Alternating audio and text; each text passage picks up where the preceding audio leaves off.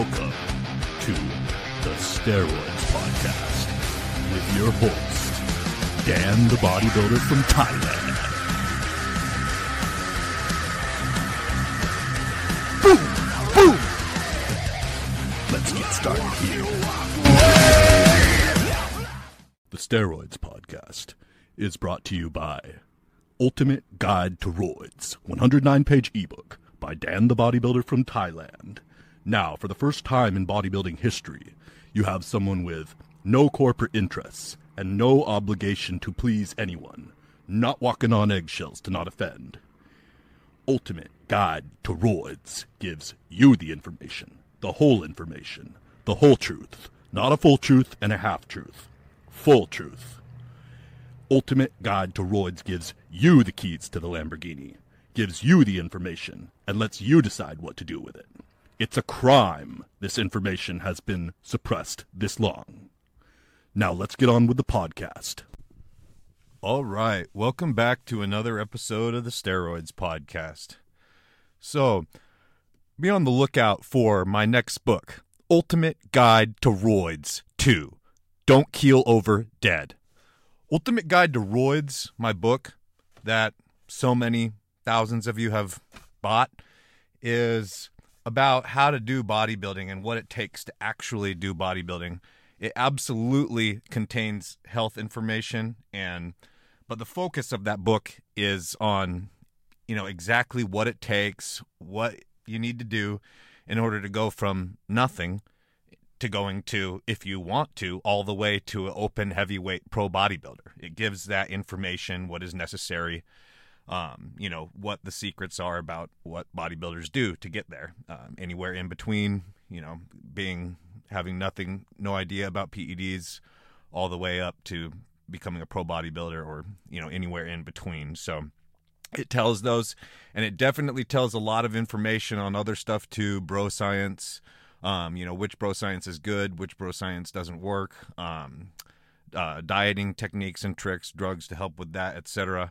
Um, but the ultimate guide to roids 2, Don't Keel Over Dead, is about maintaining your health and what you can do to mitigate risk factors when you are doing what it is necessary to do bodybuilding. Because we all know that abusing steroids, which is necessary in order to do bodybuilding, that's part of bodybuilding, abusing anabolic steroids. Uh, no duh, it's not healthy to do that. No shit. That's not a secret. It may be something that we keep out of our heads, and also steroid abuse is also another term that we try to keep out of our heads. It's not a flattering term, but um, the reality is the fact that you know that's what's required to do bodybuilding. So the book is, you know, if we're going to talk about, you know, what is really necessary to do bodybuilding, you know, in order to do bodybuilding, you have to uh, do things that are not healthy, and uh, the the book is going to show you how to mitigate uh, those damages and you know what kind of dosages um, you know you can take uh, like as far as TRT etc um, things that you can do to you know even not hurt your health you know. But yes as far as as far as uh you know taking it to the extreme really doing bodybuilding yes you know of course we know steroids hurt your health you know using them in that way and the book is really going to be focusing on, you know, how to mitigate those risk factors and how long you can do things. So be looking forward to Ultimate Guide to Roids 2 Don't Keel Over Dead. Coming soon. Uh, so let's get on to a question, okay? The first question is from Aaron. He asks, What effect do stimulants, e.g., caffeine, DMAA, so the ingredient in in jacked 3D dimethylamine, ephedrine, etc., have on the body, and how bad for you is taking a pre before every workout on roids. Okay, well, I just want to tell you guys that you know, um, being on steroids, um, adding stimulants to that is really a pretty powerful um, risk factor you're stacking to anabolic steroids. So um, your heart's under strain on steroids because of multiple factors. Um, so one of them is just that you're big. Um, your heart was not made to accommodate a body your size. Like for example, you know, when I've been at my biggest, I'm uh, about 250, 255, 245 pounds.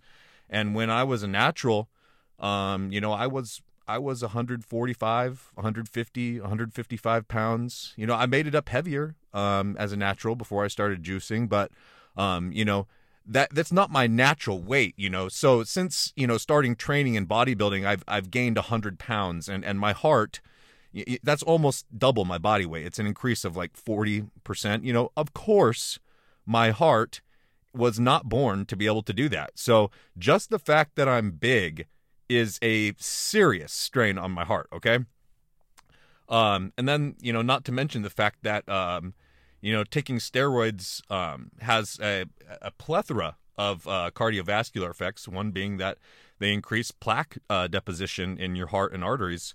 Um, and a lot of you know for most everyone steroids also increase blood pressure there are some outliers out there where you know they do not have blood pressure problems on steroids um, and then another one is that you know um, steroids also increase hematocrit levels so they increase the thickness of your blood. So then you know thicker liquid has to be pushed harder than thinner liquid to get through. A lot of people don't keep their hematocrit in range when they're using steroids. They've got very high hematocrit so they've got uh, you know considerably thicker blood than normal. So they're really stacking uh, risk factors on on their cardiovascular system. Um, and then you know you take stimulants, caffeine, DMAA, ephedrine, uh, etc. You know whatever stimulants people are taking when they they work out to you know uh, go insane or whatever. Uh, so um, you don't need that. By the way, you don't need that. Um, you will be able to do bodybuilding fine. You will be able to do powerlifting fine without taking that stuff. Okay. Uh, so that that's an extra that that you're you're you're just doing that because you like it. You like the way it feels. Uh, you know, and and with all this stuff too, like like don't don't get me wrong, I'm not some kind of saint, as you guys know. I've I've definitely you know abused the shit out of anabolic steroids and and my body. You know, uh, so you know I'm not a saint here. I'm I'm just telling you like it is, okay? And uh, and you know I I have made the decision you know not not to continue uh, stimulant use you know uh, like I have uh, you know previ- previously at times. You know, you know for me my my preference as far as stimulants and working out was the combination of ephedrine and caffeine you know so about 25 milligrams of ephedrine and 200 milligrams of caffeine. When I've when I've used stimulants as a pre workout to make me have you know like more training insane something like that um it that was my my method of choice. I've used other things too. Um, you know, Jacked 3D, the original one, is actually very very powerful. I've used that too. Um, the thing is, is that these things, uh, you know, they're dangerous for one thing. Just they're just dangerous. These supplements, um, but they're they're they're more dangerous for the steroid users. So um, you are really stacking risk factors as a steroid user when you when you put these together. So the main thing is that people get heart palpitations. Okay, uh, when they're when they're taking these stimulants. When you are exercising, you are redlining your body. Okay, you have a car, you have an engine. That that's you. You've you've hot rodded it. Okay, you've hot rodded the engine, and um, by putting anabolic steroids in your body. Okay, so so now you have a hot rodded car. You know, and you're really pushing that engine. You know, you are really uh, that engine was not meant for this much power, but you know you've hot rodded it, you've supercharged it, and so you know you're putting a lot of, of, of you know wear and tear on that thing, on that motherfucker, um, on that on that on that shit, and uh, because of that, well, um, that's a risk factor for you, bro, and uh, now you go and you you add um, nitrous oxide, which is the uh, which is the stimulants. Okay, you add NOS to that supercharged engine, and you go to the gym and put it under maximum strain, which is putting it on the racetrack at full blast, and you know that thing can blow up, and and it does sometimes. Sometimes it blows up for people. Okay, um, so so to give you an example of what happens when you're working out. Okay, if you start working out and you are at something like 120 over 80 blood pressure or 120 over 70 blood pressure, okay? And you uh that's your resting blood pressure and you start working out, okay? Once you are in the middle of a heavy set or if you're doing cardio activity for example, once you've got your heart rate up to about 160, 170, your blood pressure has now gone the systolic number has now gone above 200 okay? So this is normal. This is normal. This is how it goes when you exercise. Your blood pressure in the middle of exercising uh, raises astronomically okay? So now just know that you know if you had good blood, blood pressure to begin with on steroids okay? You had the correct blood pressure. Now you add the workout and in the middle of that set of squats mm, your blood pressure's somewhere between like 200 to 240 over somewhere between like uh 60 to 80 probably. Um you know if you started out with a blood pressure of about 120 over uh 70 to 80 that, then that's where it's going during that set. Same thing um if you you know take your heart rate with doing cardio and, and you're really pushing it and you take your heart rate up to like um 165 170 175 180 heart rate same thing's happening okay? So uh that that's with perfect blood pressure. So we know though that most steroid users don't have perfect blood pressure. Um, and that's one of the main things that you can do um, taking care of that as a steroid user to protect yourself because as we know most most bodybuilders and powerlifters die in their 50s and 60s from heart attacks and strokes because of cardiovascular damage. You know, that's one thing that blood work doesn't show you. I know a lot of you guys don't get blood work, but I know a lot of you guys don't look at cardiovascular damage that you're getting either. And that comes from different um, analysis in order to find out, you know, whether or not that's happening. So, anyways, just it's not a mystery you know you look at the, you know when do the bodybuilders die? They die in their 50s and 60s if they make it to their 70s damn that, dude is old for a bodybuilder okay? So you don't want that dude. You don't want that. Um so you need to do like everything in your power to make that not happen because i i mean that's just so so shitty okay? So that's why i'm like kind of giving this a real real in-depth look right now because uh, you know that's a real, real thing that you're looking at. And if you don't take mitigating factors, it's likely what's going to happen to you. So you need to really be paying attention right now. Um, so, anyways, you start exercising, you know, with the perfect blood pressure, and it's going up to astronomical levels during your workout. Okay, so now you add steroids, and you know, if if you're not on blood pressure medication while you're on steroids in order to get it right, um, and there's nothing to be ashamed about about taking blood pressure medication. I take it. Um, or or in, anyways, so so a lot of you guys have high blood pressure on steroids. Okay, now you add in your stimulants. Okay, you add in your DMAA, your ephedrine, your caffeine, your Adderall, whatever the fuck you take. Okay, your blood pressure just jumped up like another 20 points. So let's say, for example, you know you're a steroid user and i'm going to go on the low side for a lot of guys. For for guys who are big and they're serious they're definitely like a serious bodybuilder. You know like a 140 over like 80 or 85 blood pressure that's pretty good for him. If if he's not taking uh medication to to lower his blood pressure that would be considered like oh for a big bodybuilder that's pretty good blood pressure. Uh you know definitely not for a normal person it's not but anyways, like a lot of bodybuilders though, just to let you guys know, a lot of bodybuilders have blood pressure more around between like 150 to 160 um over somewhere between 80 and 100, okay?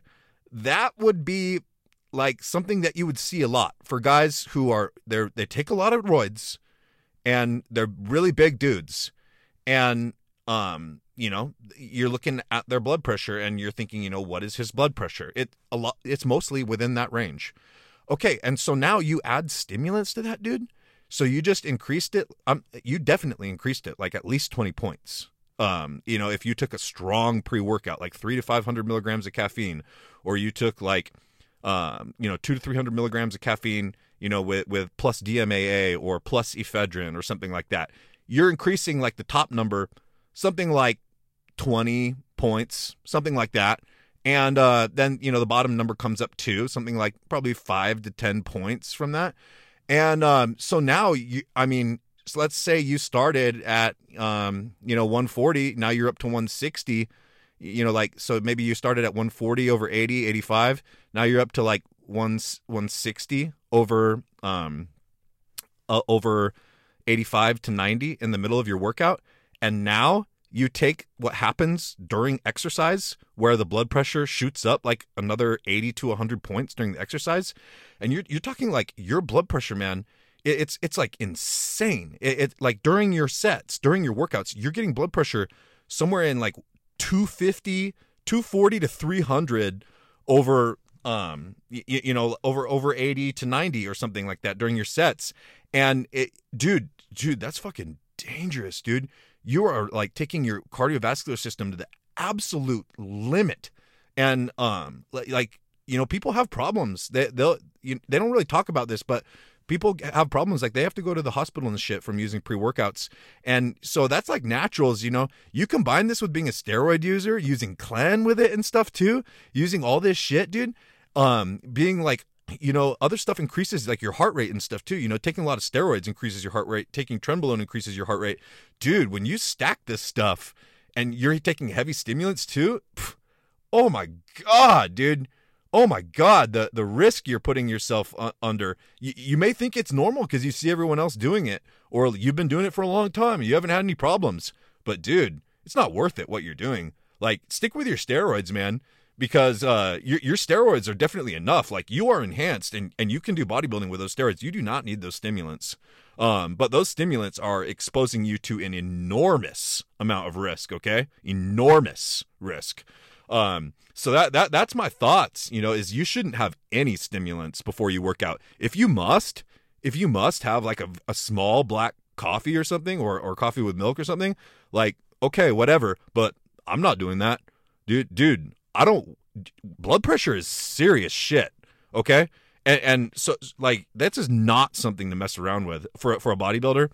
Um, is not something to mess around with. And then the fact that like you you have a stress on your heart doing bodybuilding, um, and then you're doing all this other shit too to just jack it through the roof. Then you're making your adrenaline go nuts with you know like hardcore music too, which that also increases your blood pressure, make you know shooting more adrenaline. It's like you are redlining your engine so so hard, and there's only so long you can redline the en- redline the engine when it's supercharged and you're opening it up full force on the racetrack, okay? It, there's only so long you can do that before it blows up. It will blow up. Um, it's you're burning the candle. You're burning the candle. So that's what I think about it. That's why I think about it. And and you know, uh, people were asking me, you, you know, saying like, okay, does that mean I can never have another cup of coffee again? No, it do, it doesn't mean that. You know, and and another thing that people were talking about is uh, marijuana because you know smoking marijuana it increases your heart rate. If you if you take uh, your your heart rate before like like right before you smoke marijuana and then smoke marijuana and then take it again right after you smoke marijuana, the heart rate's faster, okay? So it increases heart rate, so people were asking about that too. I don't think that you should take anything um, you know, before your workout that is stressing no chemicals that are stressing your cardiovascular system, okay? You don't need that by the way either. You're on steroids. Um, but that that's my opinion is, is that you should not be trying to boost or press or um, ignite the, the cardiovascular system during your workout. That that is that is no good for a steroid user. For a natural, I think they can get away with it. For a steroid user, dangerous, man, dangerous. All right, next question. This is a, a story from Steven, okay? He just sent me he sent this into me and it has to do it has to do with the uh with the last thing we are talking about. So, you know, just to give you an example. okay, so Steven has a story to tell. This honestly just happened to me a little over a year ago. Same thing, but I was taking clenbuterol and yohimbine in the mornings and a pre-workout in the afternoon. It started in the gym mid-workout. All of a sudden I got extremely exhausted and started breathing hella heavy and had to sit just to catch my breath. I almost passed out and ended up just going home after trying to relax. But just laying down, it was getting worse. I couldn't feel my heart. I could feel my heart pounding in my chest. Then, like th- three to four rapid beats. Then back to pounding in my chest. Felt like I was being punched in my heart. I ended up going to the emergency room later that night. There were about four to five nurses in the room with me, and all of them said they've never seen anyone with heart palpitations like that.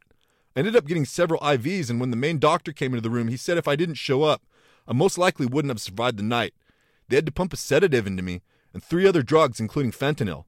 And they had to shock my heart with electricity to reset it.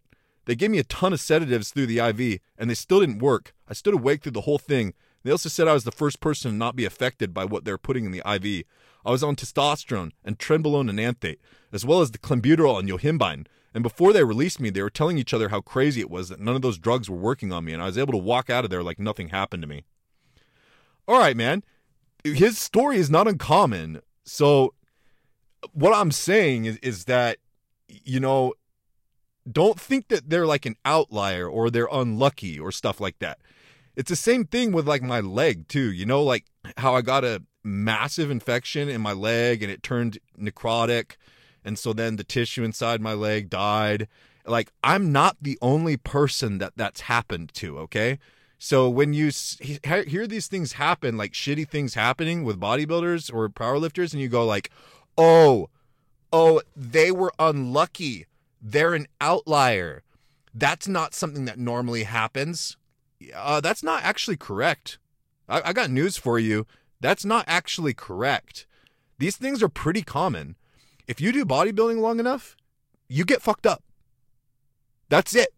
If you do bodybuilding long enough, you you get fucked up. You you you have to you have to you dude, it's serious business. Like you got to be like fucking militant. When you're talking bodybuilding, and as far as you want to be healthy or something like that and be a bodybuilder, then you have to be militant about what you're doing and you have to make sacrifices. You cannot act like a normal person and expect to be healthy acting like a normal person. So, like, it's pick your poison and you picked your poison, okay? You picked steroids, and obviously, steroid abuse is not healthy. And so, if you start adding other poisons, like the other poisons that the normal people are eating, so shit like a lot of junk food, unhealthy food, okay? recreational drugs, um, stimulants, um, a lot of alcohol, you're going to fuck yourself up. Whereas other people will be able to recover from that. Or, or they will be able to like have it and like affect their health, but like you know not too badly. Smoking would be another one. Smoking, uh, in addition uh, to those other things that I said. Like if you're on steroids though, oh oh my god, it's so much worse for you. It's so much worse for you than it is for them. Okay? So like that that's another thing is you know steroid users are so prideful and and have so much ego you know it's like oh I'm healthier than everyone else. I'm on steroids but I'm, I'm healthier than them. You know like I exercise or something. Yeah uh okay um you know what? If you're doing this other shit you're, you're doing these other habits like they're doing um do, you are so much less healthy than them. You are so much less healthy than them. It, it's it, totally out of touch with reality all right next question. Nat asks supposed to be on 500 milligrams sustanon at the moment and wasn't really feeling that much different. Am i fucking natty?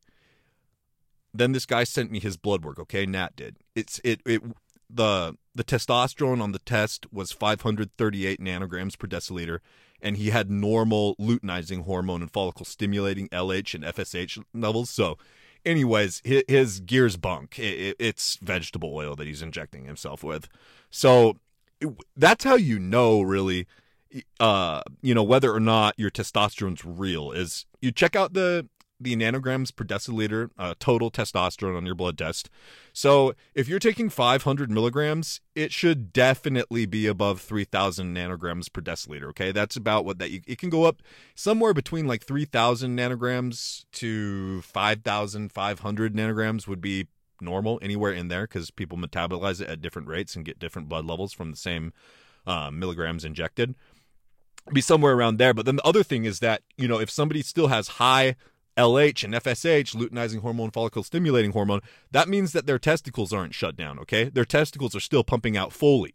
Um, so if they have zero, which one shot of trenbolone or one shot of deca makes those go to zero, um, or if they have it very, very low, you know, below the normal range or near zero, then that means that they're on legitimate steroids because their natural system, their testicles, are shut down, okay?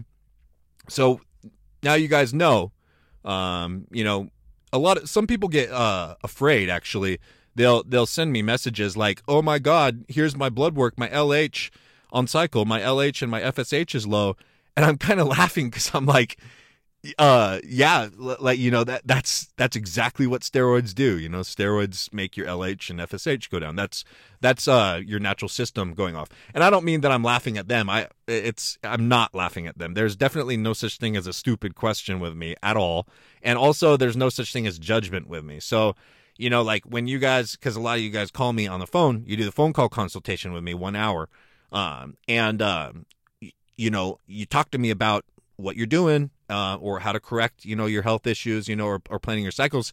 And you don't have to you know do not do not feel awkward because i've talked badly about something in the podcast or i've said you know some something you know i don't want i don't think you should use trenbolone. You know if i've said something like that or like i'm not into tren anymore or something like that uh, or or like stimulants are bad or like you shouldn't smoke don't be shy to me when you're on the phone and think that I um, am going to judge you or like I give a fuck, you know, L- like you're going to do what you're going to do and I'm just here to help you, okay? So like I'm definitely not here to be like, "Oh, you bastard, you've got to do things my way." You, you know, whatever, you know, whatever you're doing to yourself, just tell me your risk factors and I'm going to help you to be in the best position possible, you know, with the risk factors that you want to put yourself through, okay? Like like for real. It's this is not about me and um and and making it my, making your use be my way of use. It's it's about you learning and then us making a comprehensive plan for you how to protect you the best. Okay? It, it so so yeah i just wanted to throw that out there because because a lot a lot of guys who have called me have been a little bit shy and it's taken a little bit of time for them to open up sometimes and, and you know tell me exactly what they're doing. But i want you guys to know that it's it's not like that. Tell me tell me exactly what you're doing and i'm not going to think any less of you. And and it's you know it's the same thing with the doctor you know like when you go to the doctor do you like to go to the doctor that you know gets sidetracked when you're trying to tell him shit you're trying to tell him your problems or what's wrong with you or whatever or discuss something with him and he gets sidetracked and he's like no no no you just need to get off the fucking testosterone you just need to get off the steroids do you like that when he treats you like that? No, I don't like that either. I don't like that either, okay? I want him to be like trying to reduce my harm or or like you, you know trying to help me, trying to help me reduce the harm, okay? So that's the same way that I act when I'm with you guys. Yeah, you're going to do what you're going to do and I'm here to help you do it in the least harmful way possible, okay? Reduce the harm. Harm reduction. All right. Uh, next question Dalton asks how much cardio do you recommend? Does it differ for a bulk versus a cut? Also, say how much caffeine is too much. I tend to keep my daily intake around 2 to 300 milligrams. And I also take a lot of other supplements for heart and liver health. I just got finished my second blast and got my blood work done before I hopped off, and liver enzymes and cholesterol were very high, as well as a few indicators pointing to inflammation of my heart. My blood pressure is on the high side of the normal range, averaging about 140 over 80 all right, let's talk about this. So he he's in a pretty normal situation here for a steroid user. Um, you know that might not sound very pretty. Uh, but um, you know how much cardio do I recommend? Sixty minutes per day. You, you know, it doesn't have to be in the gym, but just sixty minutes a day of cardiovascular activity. Some of it can be in the gym. Some of it can be walking around outside. You know, whatever you know, somewhere between like 110 to 140 beats per minute heart rate and maintaining that for 60 minutes per day, you should be doing that, man. Especially if you like to exercise a lot, especially if you're a steroid user and, and you want to, you want to be, um, you know, taking good care of your health. You know, you've got a responsibility to do that. It's like brushing your teeth. Okay. It's like brushing your teeth. Um, if, if you're, if you're a steroid user, you have to do stuff that is, is uncomfortable in, in order to mitigate your risks. You can't just be like a normal person and, and be healthy. You got to do a bunch of above and beyond shit if you want to be healthy. All right. And um, so, you know, he asks how much caffeine is too much. He tends to keep his daily intake around two to 300. This is what I have to say. With any kind of drugs, you know, that are like recreational drugs, which, you know, caffeine is a recreational drug. People use it to feel good. Um, the magic goes away when you use it every day, okay? Uh, it's the same thing with with uh, with uh, smoking a J. You know, if you smoke a J every day, it's a different experience than if you smoke a J once a week, or if you smoke a J once every two weeks, or once a month.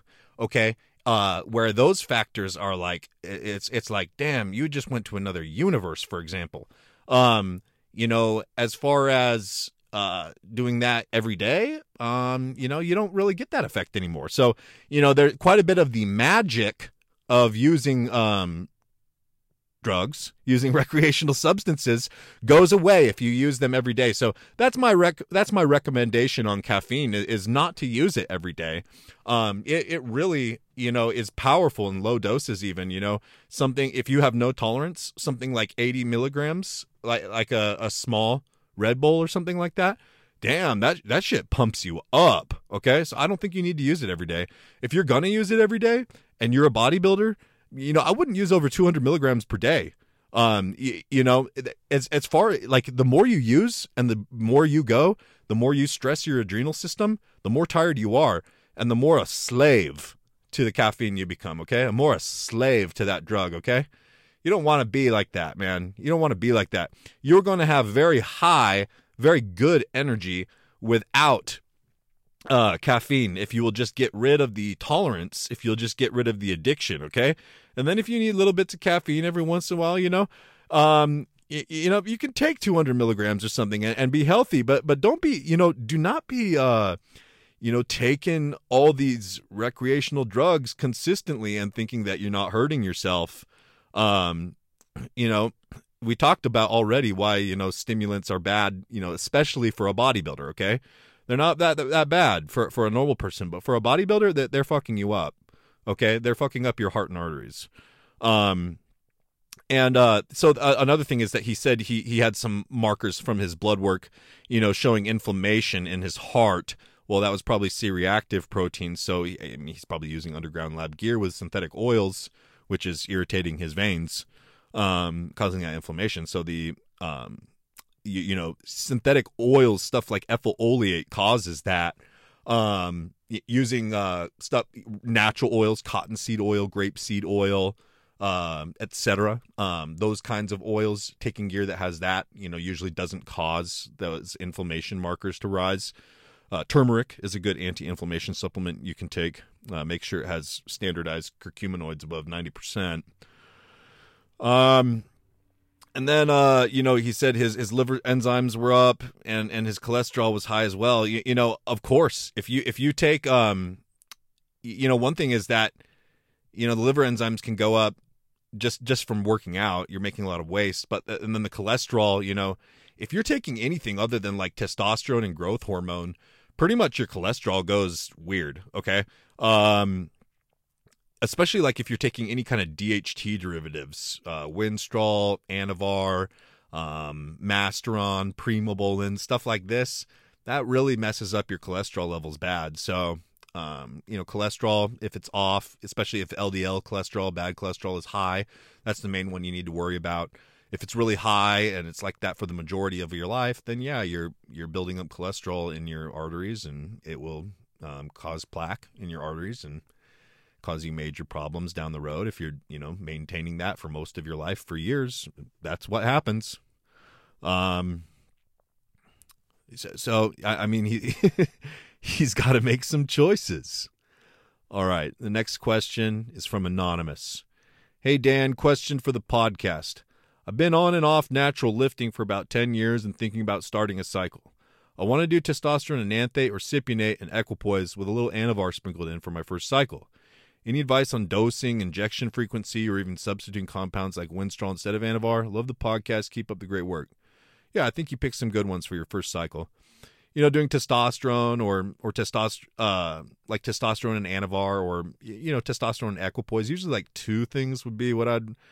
Uh, if it was me, I would do for my first cycle. Um, something like 500 test, 500 equipoise, or something like um, 250 to 500 test with 50 milligrams of Anavar per day, or instead of that, maybe 25 milligrams Anavar, uh, 30 milligrams Winstrol combo, something like that. You know, uh, that that's what that's what I would do if I was going back and doing my first cycle again, uh, because it's easy to control and it's it's easy to know, you know, where different effects are coming from.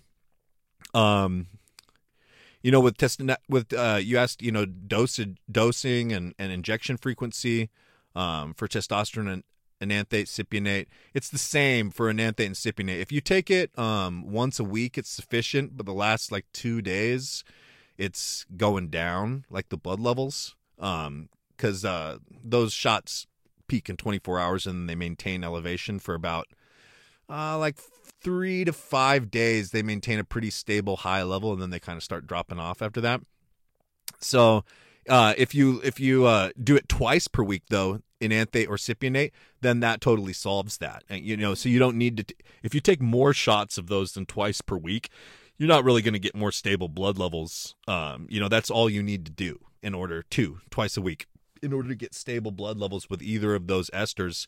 And then with equipoise, it's pretty much the same, but uh, you know, it's equipoise is longer. It is it is a longer uh, ester and uh, you can do like one week once per week with that and and not have a, a problem not really have a drop off with that so equipoise a little longer yeah but um, you know twice per week uh, yeah absolutely and you know you can mix testosterone and equipoise in the same syringe so you don't have to take multiple shots because you're taking multiple compounds you can uh, just you know draw testosterone draw equipoise and then uh, you know they're in the same uh, syringe and it's just one injection. That would be standard use uh, with doing that.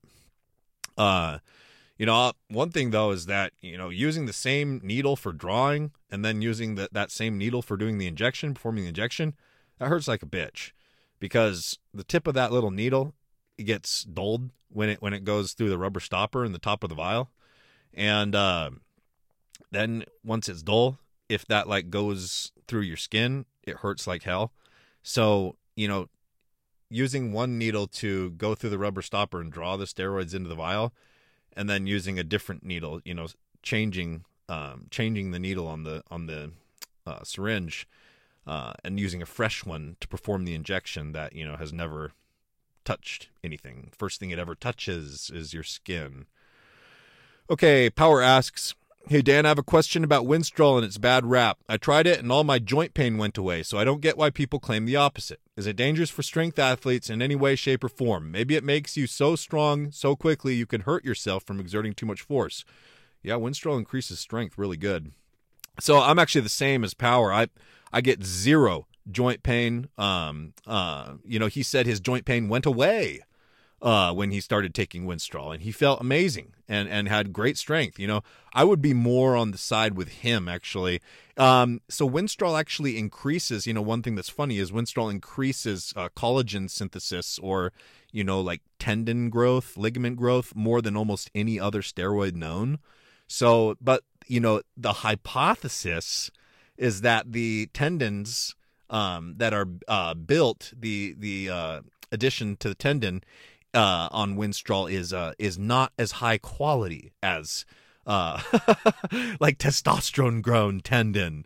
Okay, so that's why people say you know that you know Winstrol could cause uh, injuries with the with the with the tendons or tearing a tendon or something. And also, you know, Winstrol's diuretic, and so it, it takes it takes uh, fluid out of the joints, it takes fluid out of the tendons. That's another thing that it does.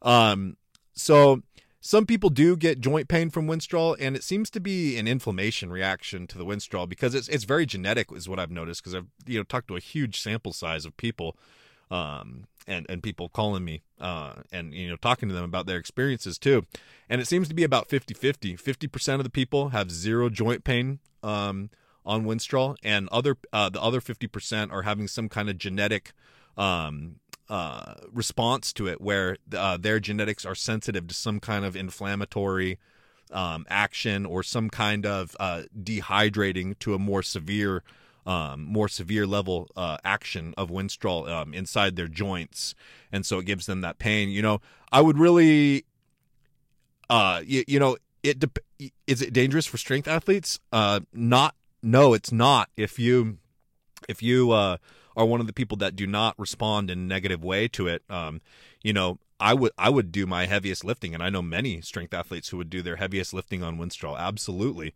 But then there are other guys who say, you know, uh, that that would that would tear tear my body apart for sure. And and I don't not trust those guys. I believe that they're saying they're saying uh, what what is real for them. And and you know, from what I've seen, the genetic response is split straight down the middle, 50-50.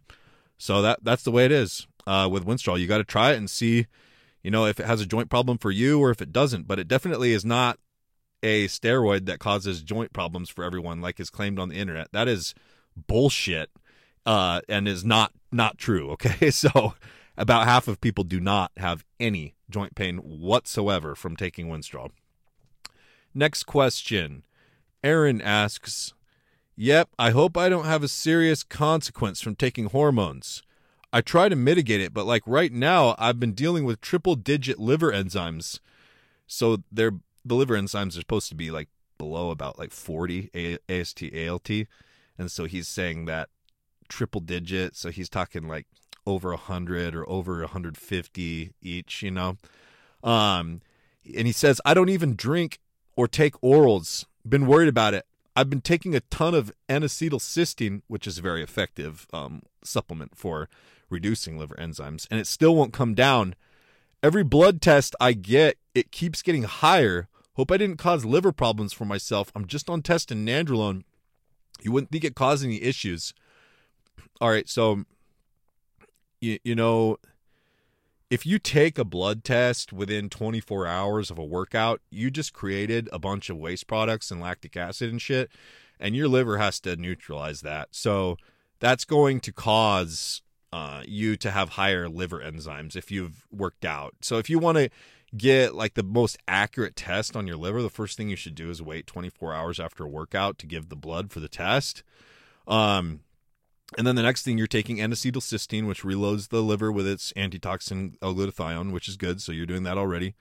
Um, but you know, actually, you know, all steroids are are processed by the liver. It doesn't matter whether it's an oral or not. Orals are definitely more toxic, and they contain a certain chemical. Um, uh, part of the chemical is a certain specifically toxic um, thing called a 17 alpha alkylation that um, causes toxicity to the liver. But all steroids are processed in the liver. And also you know the alcohol that is in the steroids you know the benzyl alcohol et cetera is also processed in the liver. So if you're taking huge amounts of steroids you're taking you know very large amounts of injectables that alone can elevate your liver enzymes okay? So that that can just from having a lot of steroids in your body putting a lot of benzyl alcohol in your body okay you don't have to only be taking orals uh, in order to um, you know have uh, have uh, liver stress from taking steroids. And then in addition to that, um, trenbolone also causes um, liver stress. I see almost everyone that I see's blood work who is using trenbolone um, has some elevated um, liver enzyme levels. Uh, it's a it's a quality of trenbolone. Okay, and I, be, very careful and remember that I said almost everyone, not everyone, okay? There's outliers to every single one of these side effects from steroids. Not one side effect from steroids is 100% in every person throughout the board, okay? So it's very individual. And, you know, whether or not you experience side effects and how many you experience is a major component in how far and how successful you can be in bodybuilding and how far how long you can do it. Okay, so uh, here's another one: is that this guy's big. I I I, know who this is, and um, he's big and he's strong.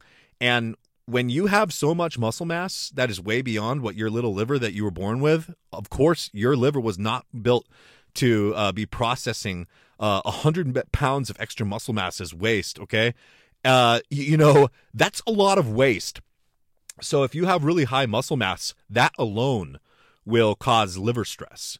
Um, and so in this situation, the, the only thing, you know, if he's having an acute problem like this where it's going up every single test, it's already really high, he's already taking stuff, you know, no orals, no alcohol, and he's uh he's even taking, you know, a supplement that is an effective liver supplement for, you know, taking stress off the liver and he's still having problems.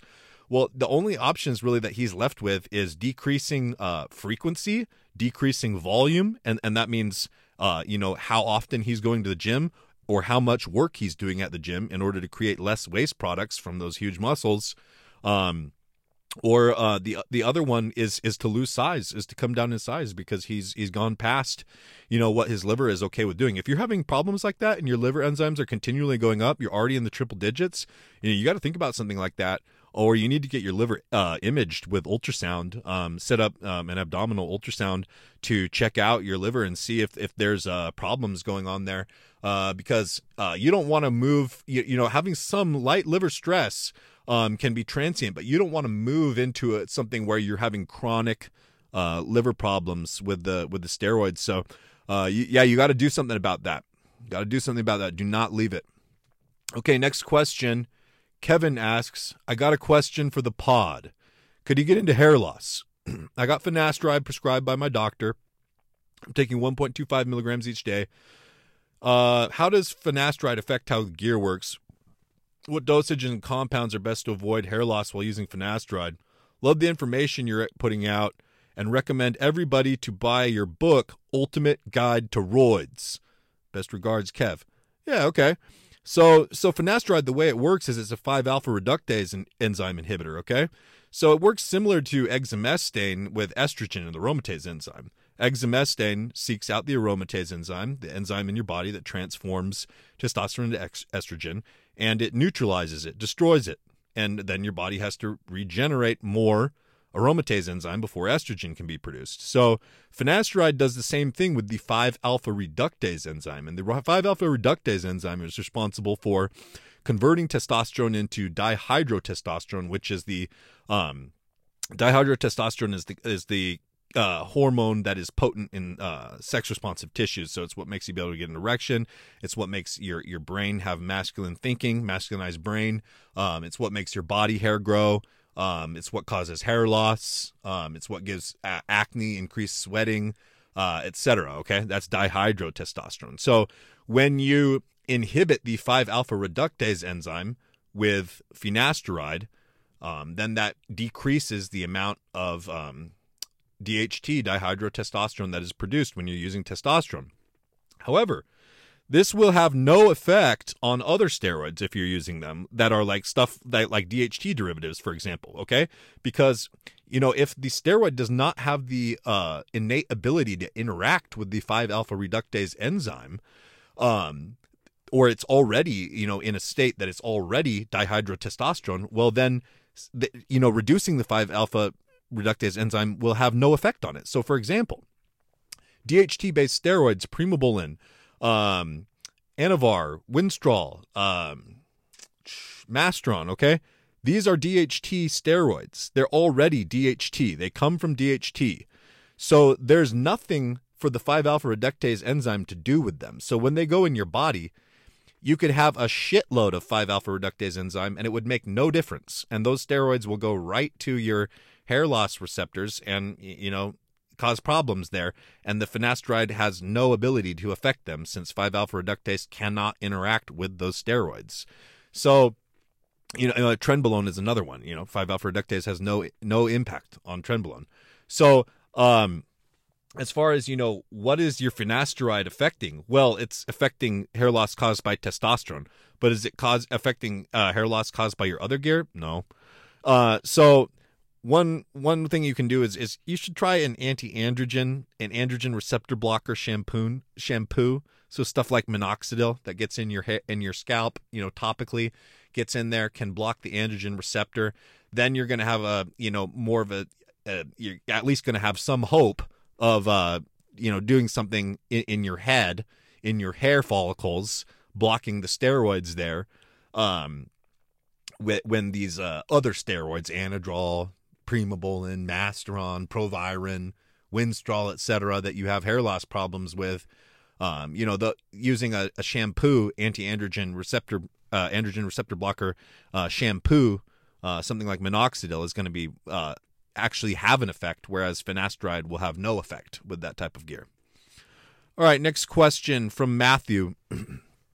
Uh, podcast question. On 400 milligrams test per week, just started metformin five days ago. Um, I take 1,000 milligrams with morning meal and 1,000 milligrams with an evening meal. Since starting, I've been looking extremely bloated and maybe even a little softer, watery in the midsection despite no diet changes. This bloat's not normal for me. Does this bloat go away? It's discouraging to keep using metformin with the belly bloat. Uh, also, using 50 to 70 micrograms T3 per day. Is there any correlation between these two medicines you take at different times? Okay, Um, so the first 10 to 14 days that you go on metformin, you're going to have major gastrointestinal upset, okay? And this is because the gut flora, the bacteria in your gut is changing because of the metformin. And um, this is uh, not uh, very comfortable, okay? And it makes it so that you can't absorb your food. And so the food creates a ton of gas and it goes through you unabsorbed and you lose a lot of body fat because even though you're eating, you're absorbing like no calories from it. So you lose a ton of, bo- ton of body fat. And you know what you're experiencing right now is totally normal. The first 10 to day, 14 days on metformin and then after that you normalize the bloating and the gas goes away. And um you know, then you have metformin continues to reduce the fat uh, absorption from your meals by 30%, uh, increase the insulin sensitivity in the muscle tissue, but not the fat. And it really acts like a filter, you know, for when you cheat to block fat acquisition when you're cheating. That's probably, you know, metformin used without growth hormone at the same time. It acting as like a, a blocker for fat gain is, is its most powerful quality in that way. Uh, when you use it with growth hormone, it helps to make you bigger. But when you use it solo, it's mostly mostly used as a fat gain blocker. Um. So yeah, just give it a little bit more time. You know, you just started the metformin five days ago. You said so. You're right in the middle of it right now, the adjustment period. And uh, yeah, you just need to wait about another five days. Things are going to get better for you, and you're going to be happy with the results. You're going to be happy with the fat loss. Okay, next question is from John. Does the death of Boston Loyd change your philosophy that steroids don't won't kill you acutely? I know Boston was kind of an outlier because his dosages were so absurd, and still he juiced for about 15 years, so it was still a cumulative effect, but he definitely showed that if your abuse is severe enough, death can happen pretty fucking quick. Again, something anyone with common sense would know. So, I've always thought that, you know, cumulative use of steroids and PEDs um, is very harmful uh, cumulative abuse over long periods of time, and that a bodybuilder's career is not an indefinite thing. A body's career, bodybuilder's career is, is it's like a pro athlete. Okay, you can do it for about eight to fifteen years, and if you do it from for longer than that, um, you know you're likely going to be seriously hurt. Um, it's the same thing with pro athletes. It, you know, you know, it, there's sometimes there's outliers, guys. They, they can go, you know, you know, maybe 10, 20 years, you know, instead of eight to 15 years, and they can do it. They can be fine. But most guys, you know, on average, need to retire somewhere between eight to 15 years, or else they'll end up, you know, with major injuries. Um, you know, and it's the same thing when you are, you know, treating yourself like a pro athlete using uh, performance enhancing drugs. Um, if you're going to do more than true TRT and you're going to do that for more than eight to 15 years, you are you are risking major health problems down the road. Okay, um, and and it's a large risk. It's a probability, almost a certainty. Okay, that that's going to happen. So uh, no, it doesn't. You know, Boston Loyd doesn't change. You know what I, th- think at all. I think that um, it's it's pretty much the kind of thing that I've always thought and um, always said will happen is that you know 15 years of extreme drug abuse. Uh, it doesn't really matter what the drug is. You know, most drugs if you extreme if you abuse the fuck out of them for you know 10 to 20 years um you you're going to have major health problems that's just the way it is and and a lot of people die you, you know uh from doing that you know um and I'm talking recreational drugs. I'm talking, you know, whatever. You know, it doesn't matter what kind of drug. So I'm including steroids with that too. If you seriously, seriously abuse drugs and you do that for one or two decades, chances are you're going to get fucked up. Uh, so so you know that would be something that happened there. Uh, very uh, unfortunate. You know, at 29 years old. Oh man, that is way too young to die, man. That's way too young to go. You got a lot of stuff you still got to do in your life. So, you know, for for you guys, you know, it, it's a it's a wake up call. You know, for a lot of guys, you know, the, these kind of things. That it's not like, oh, these things never happen or they're outliers. Again, like I've had problems. You know, other guys have had problems. You know, people die. You hear about bodybuilders dying all the time. uh, you, you know, you have to be seriously careful. And you, like I said before, you have to be militant about what you're doing. So as far as stuff like, you know, we we're talking about cardio earlier, and people like, fuck cardio. I don't want to do cardio. Well, fucking get off steroids, dude. like, like you, you know, pick your poison. It, you know, steroids are not a shortcut. And these people that ask, act like, oh, steroids is so glamorous. You know, steroids is a pain in the ass. Steroids is pretty freaking, like, you know, it makes a huge, it's a huge commitment to your life. So it's definitely not like this glamorous thing where, uh, like, oh, now you're ahead of everyone and you're this big tough guy. And, you know, you look better than everyone because you know the secrets and you can party just as hard as them. And you're, you're not going to get hurt. You're not hurting your health. Pfft, yeah, right. The, man, people are not realistic about this stuff, you know? Put it out of your head. A lot of people on social media trying to be like, oh, yeah, yeah.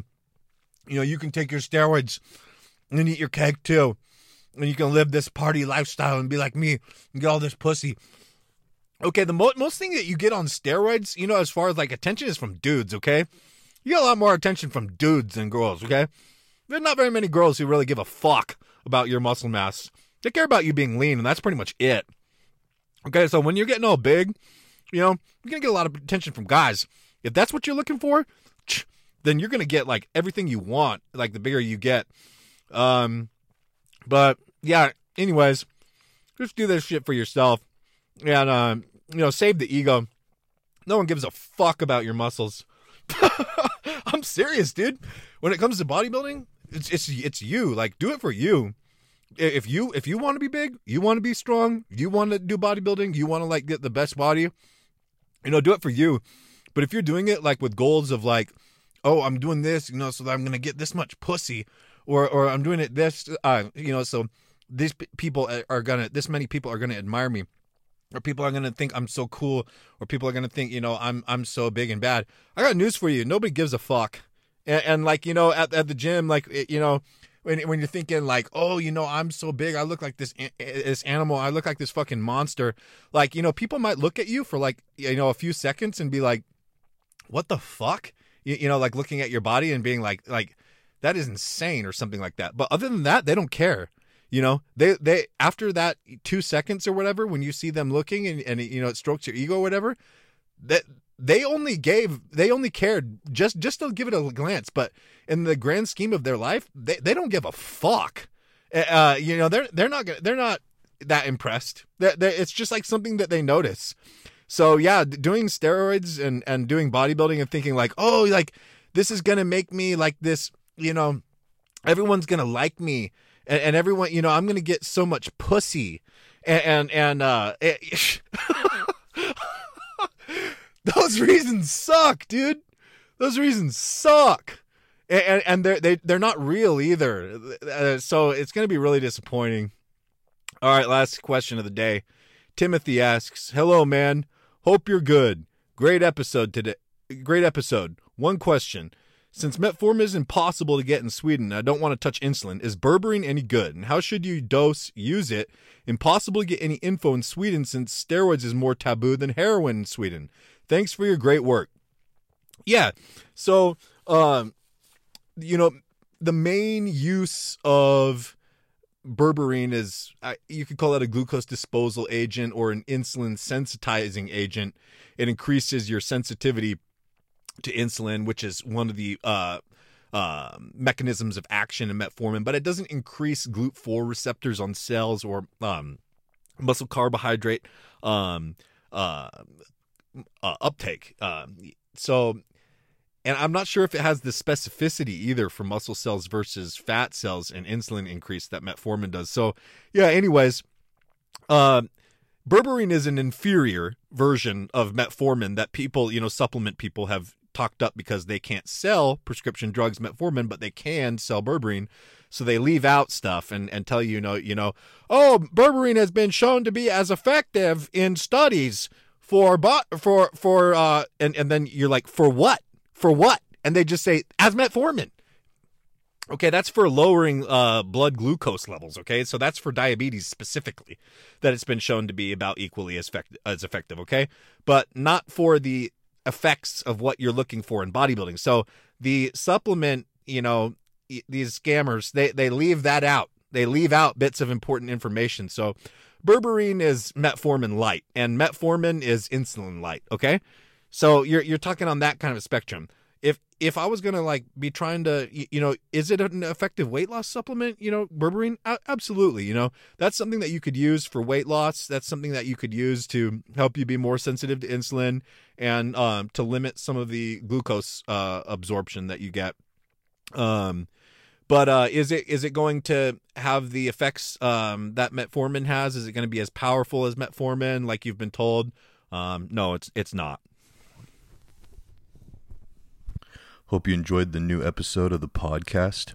For the one hour phone consultations, if you want to get on the phone with me, we can discuss any bodybuilding questions you have training, diet, steroids, help planning your cycles, troubleshooting side effects, help with deciding on dosages and length of cycles, how to do PCT, reviewing and interpreting blood work, and very importantly, how to identify and mitigate your risk factors for health problems down the road that might result from doing what's necessary to do bodybuilding successfully.